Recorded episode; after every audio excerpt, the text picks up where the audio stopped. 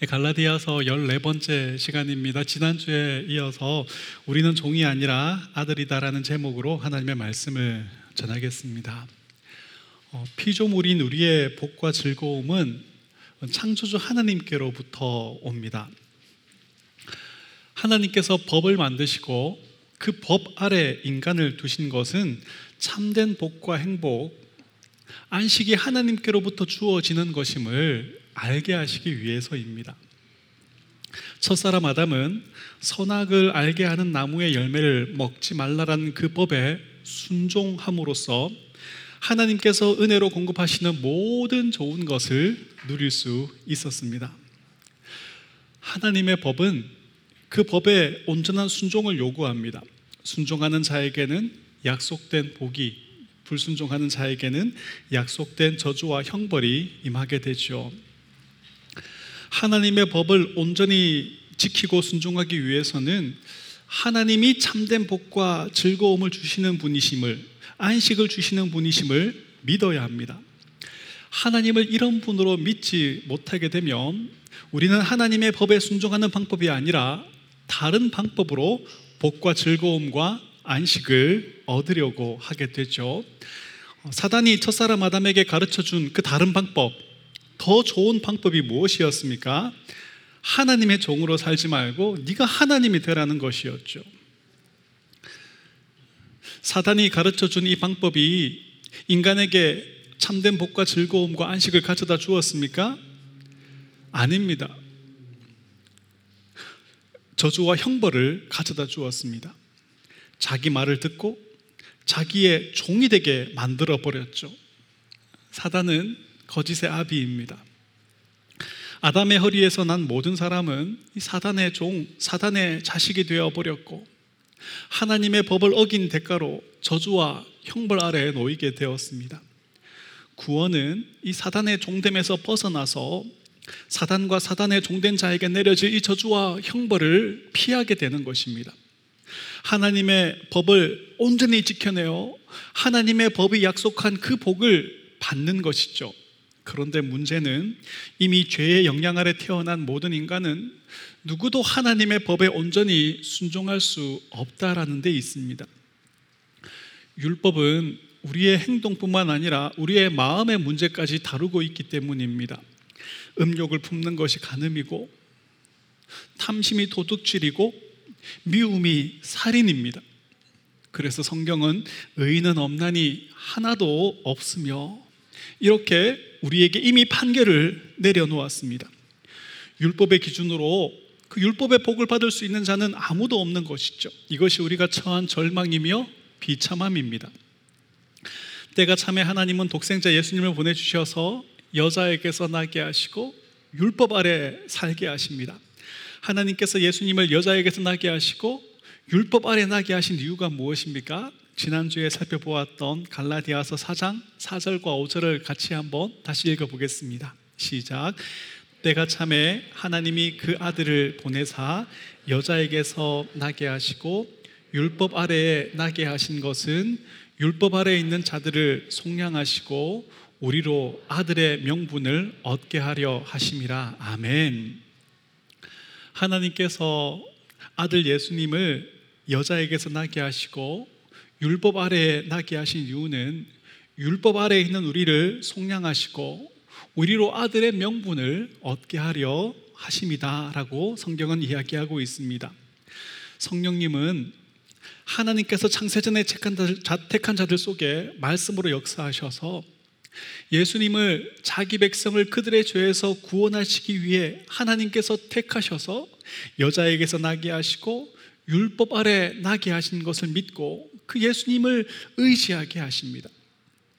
성령님을 통해 예수님을 믿고 의지하게 된 자들은 속량, 즉 하나님께 의롭다라는 판결을 받게 되고 하나님의 아들로 받아들여지게 됩니다.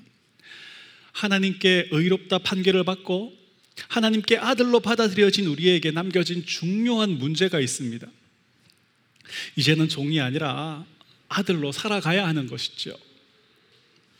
우리는 우리가 종이 아닌 아들로 살아가기 위해서 우리가 알아야 할 것, 항상 생각해야 할 것이 무엇입니까? 우리가 아들이 아니라 종으로 살아가던 때의 비참함입니다.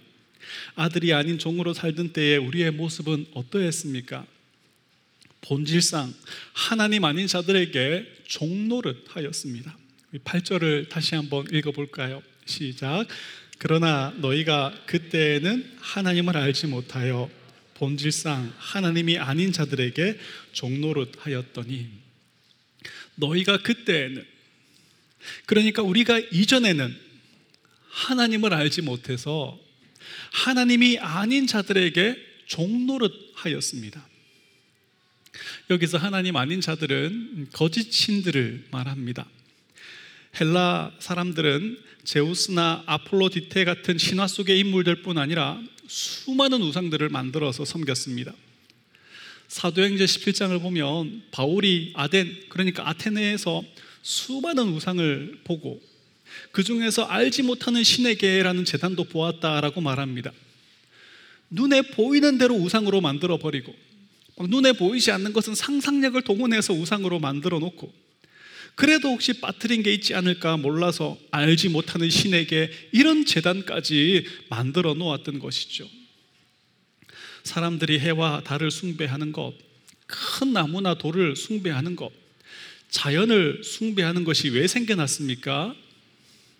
이 피조물들이 창조주 하나님의 영광을 드러내고 있기 때문입니다. 죄로 더럽혀진 인간은 이 피조물들이 드러내고 있는 하나님의 영광을 보면서도 그 창조주 하나님께 영광을 돌리지 않고 그 피조물에 불과한 자연에게 영광을 돌리고 복을 구하는 것이죠. 사람들이 왜 끊임없이 우상을 만들어 섬깁니까? 왜 끊임없이 불안한 마음속에서 점을 칩니까?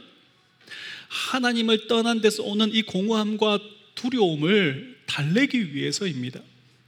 사람들은 하나님만이 주실 수 있는 안식과 즐거움을 미신과 우상을 만들어서 구합니다. 하나님만이 주실 수 있는 평안을 미신과 귀신에게 재물을 바치고 점을 치면서 구합니다. 나는 어떤 신도 믿지 않는다. 이렇게 말하는 사람은 어떻습니까? 아무 신도 믿지 않으니까 어떤 신의 종도 아닌 것입니까? 이들은 하나님의 말씀보다 자기의 이성과 생각과 지식을 옳게 여깁니다. 그래서 하나님의 말씀과 다르게 자기의 지혜로 하나님은 없다라고 말하는 자들입니다. 자기의 지혜가 하나님의 자리를 차지하고 있는 것이죠. 하나님께 영광을 돌리지 않고 하나님을 영화롭게 하지 않는다라는 점에서 이들도 우상을 섬기는 하나님 아닌 것들의 종로를 하는 자들과 조금도 다를 바가 없는 것이죠. 교회에 출석하면서 나는 하나님을 믿는다 말하는 사람들은 어떻습니까? 하나님을 믿는다 말하는 사람일지라도 말씀을 통하여 하나님을 바르게 알지 못하면 교회에 출석하면서도 하나님 아닌 다른 자들의 하나님 아닌 다른 것들의 종이 되어 버리고 맙니다. 여러분 출애굽한 이스라엘 백성들이 제일 먼저 했던 일이 무엇입니까? 하나님께서 모세를 불러서 하나님 어떤 분이신지, 하나님 어떻게 예배해야 하는지, 하나님과 어떻게 교제해야 하는지를 알려주시는 그 순간에 애굽에서 섬기던 송아지 모양의 우상을 만들어 놓고는 이분이 우리를 구원한 하나님이다라고 말하고 그 앞에서 먹고 마시고 춤추면서 격렬하고 열정한 예배, 열정적인 예배를 드렸던 것이죠. 우리가 말씀을 통하여 하나님을 바르게 알지 못하면 우리가 예배하는 하나님은 금송아지 우상이 되고 맙니다. 사람들은 교회에 와서도 하나님은 이런 분이어야 해. 하나님 이런 분이실 거야. 자기가 만들어 놓은 하나님을 예배하고 그 하나님께 복을 구합니다. 하나님은 내가 열심을 다하고 정성을 보여주면 복을 주시고 소원을 성취시켜 주는 분이야. 하나님은 우리가 우리의 행복과 즐거움을 위해서 선택하는 것은 무엇이든지 응원하고 지지해 주는 분이어야 해. 이런 하나님은 우리가 만들어내는 우상일 뿐입니다. 인본주의에 물든 이 현대 신학은 하나님을 이런 하나님으로 우상으로 끊임없이 만들어가고 있어요. 우리가 말씀을 통해서 하나님을 어떻게 예배해야 할지 알지 못하면 우리의 예배는 헛된 예배가 되고 맙니다. 사람들은 하나님이 자기처럼 무언가 만들어 오는 것을 좋아하는 분이라고 생각을 합니다. 그래서 예배 때마다 자기가 만들어 온 것을 자랑스럽게 하나님께 전시를 하고 보여주고 내놓습니다. 그런데 하나님은 그러한 것들을 눈먼 것, 저는 것, 병든 것이라고 말씀하십니다. 심지어는 배설물이라고까지 말씀하시죠. 하나님께서 원하시는 예배는 내가 죄인인 것을 깨닫고 예수님의 의만 의지함으로 하나님께 나오는 그러한 예배입니다. 영과 진리로 드리는 예배이죠. 우상이나 자연을 섬기는 자들은 기독교가 믿는 신이나 자기들이 믿는 신이나 표현만 다를 뿐 결국은 같은 신이라고 주장합니다. 정말 그렇습니까? 아닙니다. 기독교가 믿는 하나님은 말씀을 통해 자신을 알려주시는 참된 하나님이십니다. 우리의 존재의 목적과 구원의 방법과 하나님과 어떻게 교제하며 살아가야 할지를 알려주시는 참된 하나님이십니다. 하나님께서 말씀을 통해 자기를 알려주시지 않으면 인간은 결국 엉뚱한 하나님을 만들어서 엉뚱하게 섬기면서 바로 그것에 종이 되어 버리고 맙니다. 하나님은 우리가 하나님을 바르게 알고 참되게 예배하기를 원하십니다. 우리가 하나님을 바르게 알기 위해서 하나님을 참되게 예배하기 위해서 구원의 하나님을 영원히 즐거워하며 살기 위해서 하나님은 특별한 계시, 즉 하나님의 말씀인 성경을 우리에게 주신 것이죠. 하나님은 이사야서 42장 8절에서 나는 여호와니 이는 내 이름이라 나는 내 영광을 다른 자에게 나의 찬송을 우상에게 주지 아니하리라 말씀하십니다. 바로 이 이유와 목적으로 하나님 우리에게 말씀을 주시고 끊임없이 우리에게 말씀하시는 거예요. 자기를 알려 주시는 것이죠. 하나님을 알지 못하여 하나님 아닌 것들의 종이 되었던 때를 지나간 날로 족하게 여기고 이제는 하나님을 바르게 알아가고 참되게 예배하는 은혜와 복이 새생명교회 모든 성도님들에게 있기를 주님의 이름으로 축복합니다. 성령님은 말씀을 통해 우리가 본질상 하나님이 아닌 자들, 사단의 종이었다라는 사실을 알게 하십니다. 우리를 기다리고 있는 것이 사단과 함께 하나님의 진노와 형벌을 받는 것이었다라는 사실을 알게 하십니다. 그렇다면 지금 우리는 어떻게 되었습니까? 하나님을 알 뿐 아니라 하나님이 아신 바가 되었습니다. 우리 구절 앞부분을 같이 한번 읽어볼까요? 시작. 이제는 너희가 하나님을 알 뿐 아니라 더욱이 하나님이 아신 바 되었거늘. 아멘. 이 헬라어에는 정보를 통해서 아는 지식과 또 경험을 통해서 아는 지식을 서로 다른 단어를 통해서 구분하여 사용합니다.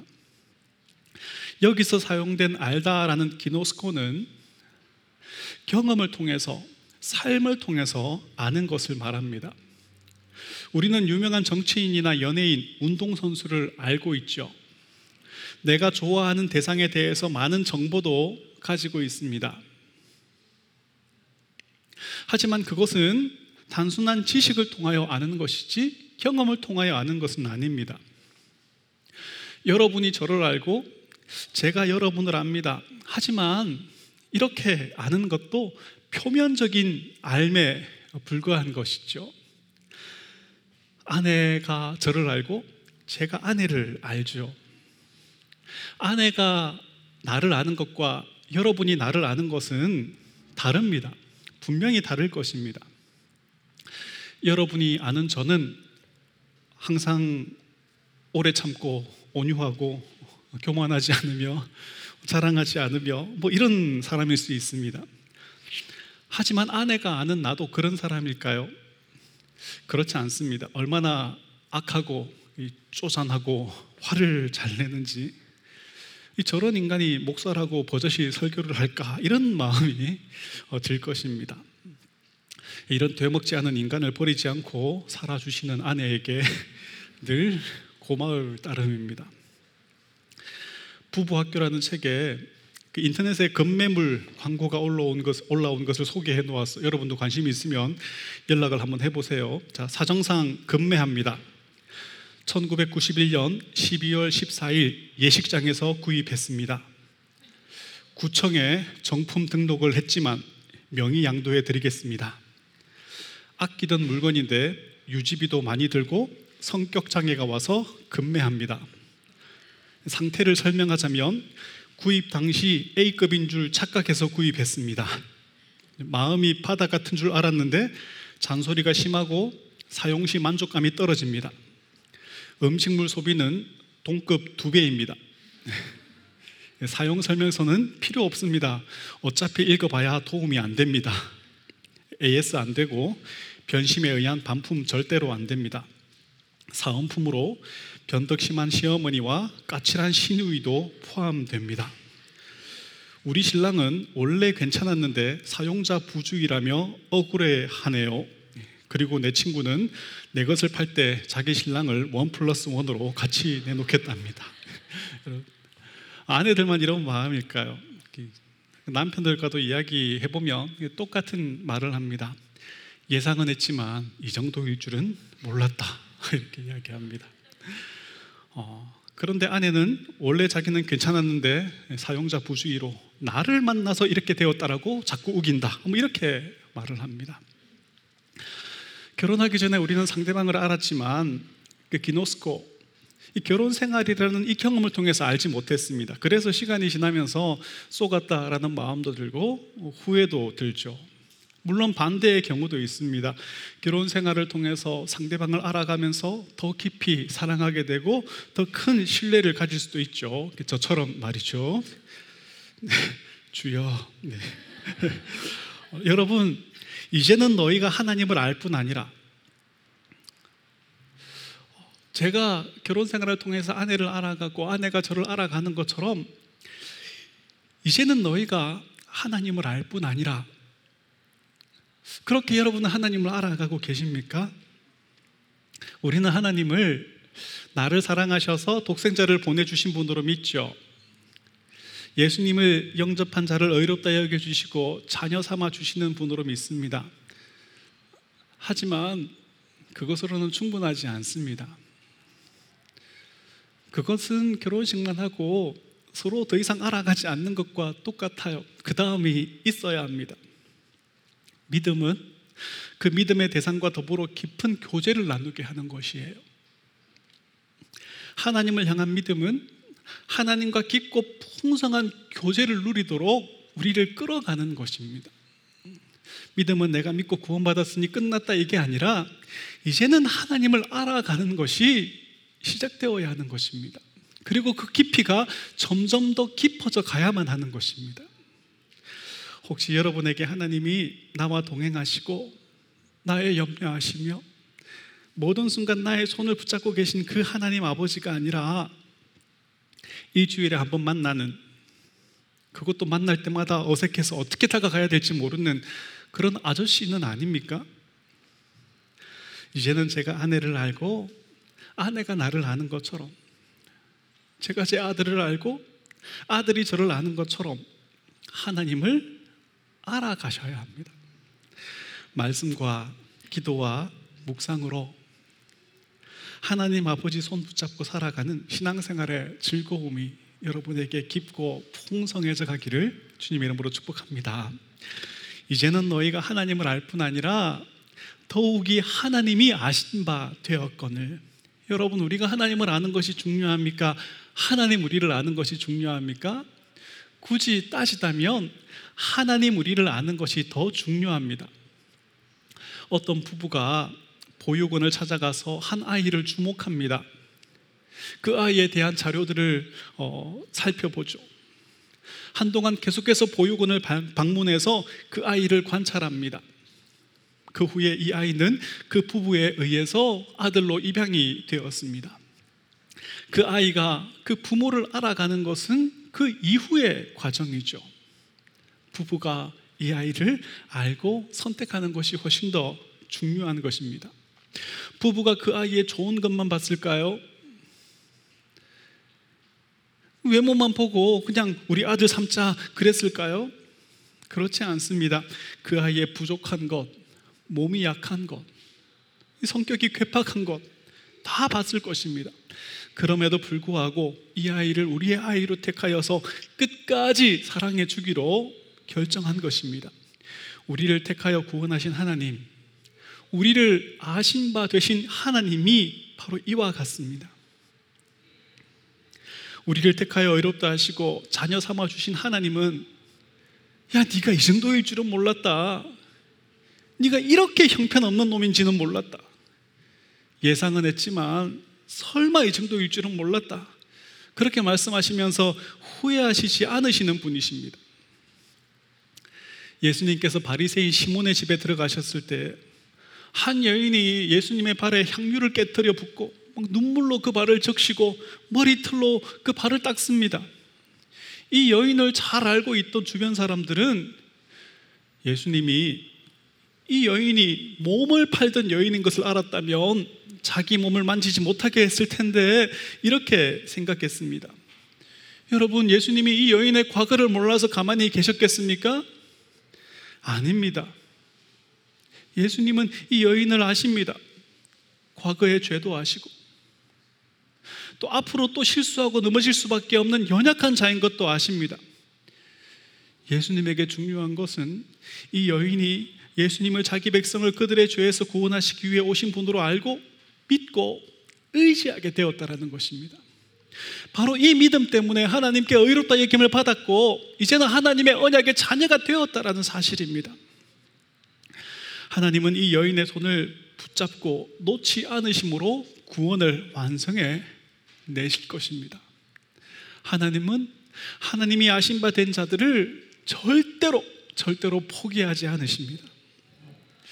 하나님 나보다 나를 잘 아시는 분이십니다. 우리의 모나고 연약하고 부족한 것을 잘 아시는 분이십니다. 겨우 일으켜 놓으면 또 넘어지고 겨우 회복시켜 놓으면 또 의심과 원망과 불평을 쏟아내는 것을 아십니다. 그럼에도 불구하고 우리를 아시는 하나님은 우리를 사랑하시되 끝까지 사랑하십니다. 우리를 부여잡은 손을 절대로 놓지 않으시고 우리의 구원을 완성해 내십니다. 그래서 구원 얻은 우리 모두의 입술에서는 이 고백이 나올 수밖에 없습니다. 아, 하나님의 은혜로 이 쓸데없는 자, 왜 구속하여 주는지 난 알 수 없도다. 그렇다고 맨날 난 알 수 없도다 이러고만 있으면 안 됩니다. 다 알지 못해도 나 알아가리라. 다 닮지 못해도 나 닮아가리라. 이 삶이 이제는 나와야만 하는 거예요. 여러분, 우리는 하나님의 말씀을 통해 하나님을 알아갈 수 있습니다. 예배와 기도를 통하여 하나님을 높일 수 있고 하나님과 교제할 수 있습니다. 그래서 예배와 기도와 말씀을 개혁주의에서는 은혜의 방편이라고 말합니다. 예배와 말씀과 기도로 이제는 하나님을 알 뿐 아니라 하나님이 아신 바 된 자로 살아가는 새생명교회 모든 성도님들 되시기를 주님의 이름으로 축복합니다. 그때 우리는 본질상 하나님 아닌 자들의 종이었습니다. 그러나 지금은 하나님을 알 뿐 아니라 하나님이 아신 바 되었습니다. 그렇다면 우리의 앞으로의 삶은 어떠해야 합니까? 이제는 종이 아니라 아들로 살아가야 합니다. 그런데 갈라디아 교회 성도들은 어땠습니까? 다시 하나님 아닌 자들의 종의 모습으로 돌아가 버렸어요. 구절을 다시 한번 읽어보겠습니다. 시작. 이제는 너희가 하나님을 알 뿐 아니라 더욱이 하나님이 아신 바 되었거늘 어찌하여 다시 약하고 천박한 초등학문으로 돌아가서 다시 그들에게 종로로 타려 하느냐 갈라디아 교회 성도들은 예수님의 십자가 복음을 통해서 자기의 죄인됨과 무능함을 깨닫게 되었습니다. 예수님의 의를 의지함으로 하나님께 의롭다 얘김을 받았고 하나님의 자녀가 되었습니다. 자기의 의를 자랑하고 의지하던 것 누가 더 많은 의를 만들어냈는지 비교하고 경쟁하고 다투던 것을 부끄럽게 여기고 이제는 예수님의 의만 가지고 하나님께 나아가서 그 은혜가 풍성하신 하나님을 높이고 그 하나님을 즐거워하게 되었습니다. 하나님을 아는 자가 되었고 하나님께 아신 바가 되었습니다. 그런데 또다시 어느 순간 자기 의를 자랑하고 그 의를 의지하게 되었습니다. 누가 더 많은 의를 만들어냈는지, 누가 더 많은 것을 하나님께 가지고 가서 더 큰 은사를 받았는지, 복을 받았는지 비교하고 경쟁하고 다투게 되었습니다. 하나님께서 원하시는 방법, 즉 예수님을 의지하여 하나님께 나아가는 방법이 아니라 자기의 자기 열심을 가지고 하나님께 나아가는 하나님이 싫어하시는 방법으로 하나님을 예배하기 시작했습니다. 다시 율법, 초등학문, 우상과 미신의 종노릇하게 되었습니다. 이렇게 갈라디아 교회 성도들이 다시 율법으로 돌아가 버린 모습은 우리가 신앙생활하는 가운데 율법주의, 공로주의의 유혹이 얼마나 큰 것인지를 잘 보여주고 있습니다. 복음을 통해 하나님께서 우리의 구원을 위해 행하신 크고 놀라운 일들을 듣고 믿음으로 하나님의 자녀가 되었을 때에 얼마나 큰 기쁨과 감격이 우리에게 생겨나는지 모릅니다. 얼마나 기쁘고 감사하고 즐거운지 모든 것을 내어드려도 조금도 아깝지 않죠. 막 주일 예배뿐 아니라 막 새벽 기도, 수요 기도, 금요 철야 기도 빠짐없이 참석하고 부름받아 나서니 몸 어디든지 가오리다 찬송하면서 그야말로 어디든지 가서 봉사하고 헌신하고 선교하고 그런 마음으로 가득하게 됩니다. 신앙생활을 잘 하시는 분들의 규칙과 습관들을 흉내내면서 그것이 나의 신앙생활의 규칙과 습관들이 되어져 가죠. 유익한 것입니다. 좋은 것입니다.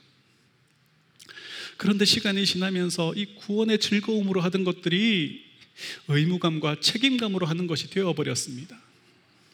다른 사람의 칭찬을 받기 위한 것이 되어버리죠. 내가 무엇을 하고 내가 무엇을 하지 않고 이것을 나와 다른 사람의 신앙을 평가하고 판단하는 것이 되어버립니다. 하나님은 우리가 계속해서 예수님의 의를 의지하여 하나님의 보좌 앞으로 나오기를 원하십니다. 하나님께서 우리의 구원을 위해 행하신 일들을 듣고 그 하나님을 크게 찬송하고 그 하나님께 영광 돌리며 나아오기를 원하십니다. 그런데 우리는 자꾸만 내가 만들어낸 것, 내가 지켜낸 것을 가지고 하나님께 나아가서 칭찬도 받고 복을 받으려고 합니다. 남들보다 좀 더 많은 것 가지고 있으면 그것이 내 자랑이 되고 남들보다 적은 것 가지고 있으면 예전보다 못한 것 가지고 있으면 괴로워하고 부끄러워하고 무서워하기도 하고 말이죠. 다시 율법과 초등학문에 종이 되어 버리는 것입니다. 구원의 즐거움은 다 빼앗겨 버리고 늘 두렵고 염려되는 마음에 사로잡혀 살아가게 되고 말이죠.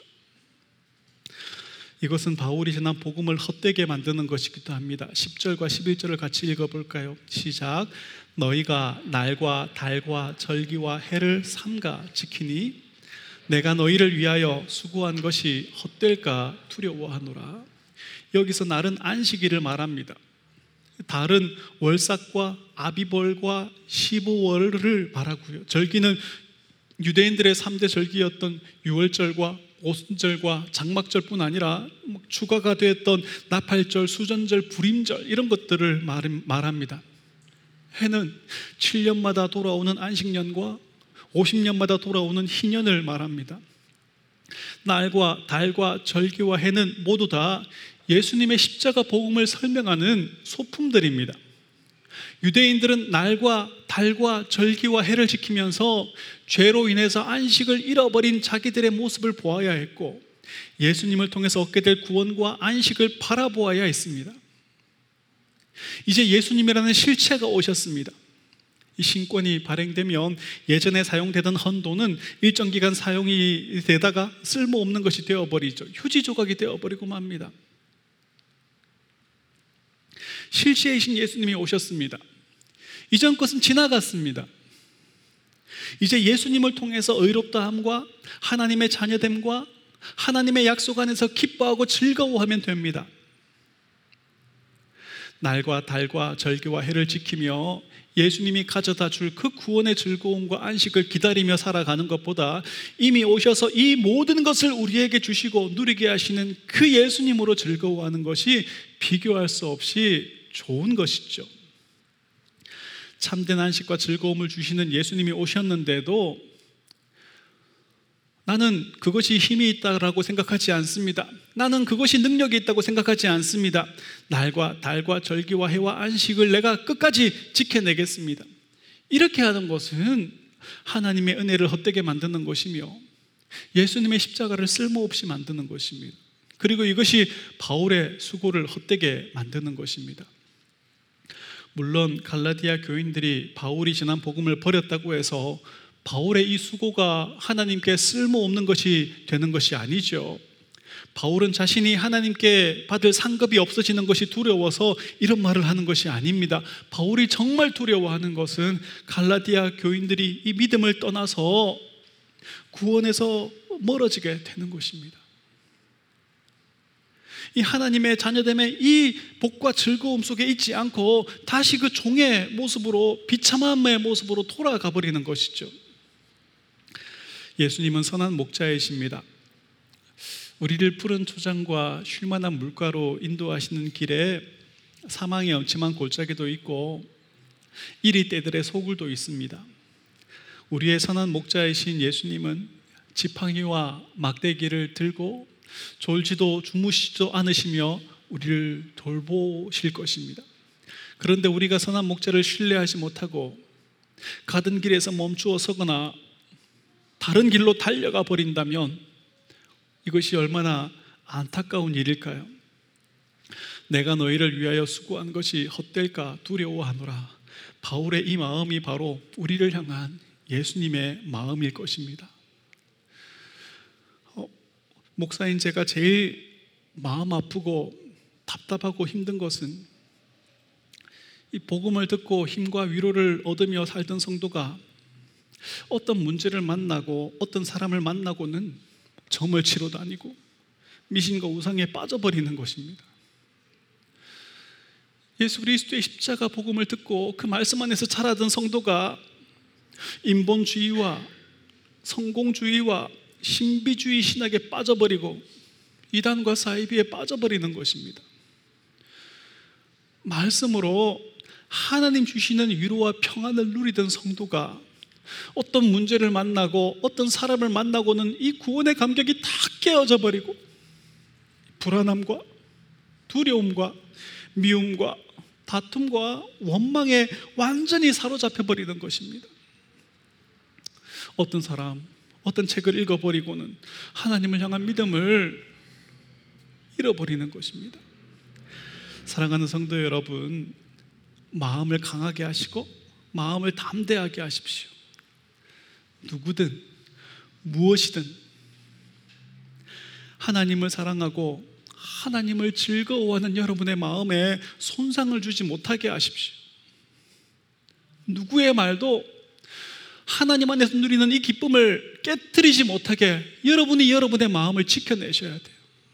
그 일을 위해서 여러분은 늘 말씀과 성령님의 도우심을 구하셔야만 합니다. 하나님이 주시는 평안과 기쁨을 빼앗으려는 생각과 그러한 감정들을 항상 단호하게 대처하셔야 됩니다. 사단아 내 뒤로 물러가라. 너는 나를 넘어지게 하는 자로다. 예수님처럼 그렇게 우리는 외쳐야 되는 거예요. 주님이 주시는 평안과 위로 즐거움 안에 머무십시오. 그 사랑 안에 머무십시오. 그 은혜 아래 머무십시오. 그 하나님을 높여 예배하고 그 하나님을 찬송하고 그 하나님께 감사하기를 멈추지 마십시오. 여러분의 마음을 불안함과 두려움과 미움과 원망에게 내어주지 마시고 하나님을 사랑하고 하나님을 즐거워함으로 채워내십시오. 그렇게 세상이 감당치 못할 믿음의 사람들로 여러분 서 가셔야 됩니다. 내 입술의 말과 나의 마음의 묵상이 주께 연락되기를 원합니다. 이 갈망으로 여러분의 마음을 하나님과 하나님의 말씀으로 채워내십시오. 하나님은 자녀된 여러분이 예수 그리스도의 장성한 분량까지 자라기를 원하시고 하나님은 자녀된 바로 여러분의 행복을 원하십니다. 복음을 전한 바울의 수고가 이 시간 또한 복음을 전하는 저의 수고가 헛되지 않도록 여러분 모두가 하나님을 사랑하고 하나님을 즐거워하는 하나님의 자녀들로 살아가는 은혜가 있기를 주님 이름으로 축복합니다. 말씀을 맺습니다. 8절을 보면 너희가 그때에는 이런 표현이 나오고 이제 9절에 보면 이제는 너희가 이런 표현이 나옵니다. 우리가 그때에는 하나님을 알지 못하여 본질상 하나님이 아닌 자들에게 종노릇하였습니다. 약하고 천박한 초등학문, 초등교사와 후견인과 청지기에게 종노릇하였습니다. 미신과 우상에 자기 지식에 종노릇하였습니다. 날과 달과 절기와 해를 지키는 것, 종교적인 열심과 다른 사람보다 더 나은 의를 구원의 방법인 줄 알고 의지했습니다. 그러나 이제는 하나님을 알 뿐 아니라 하나님이 아신 바 되었습니다. 예수님의 의를 힘입어 의롭다함을 얻었고 하나님의 자녀가 되었습니다.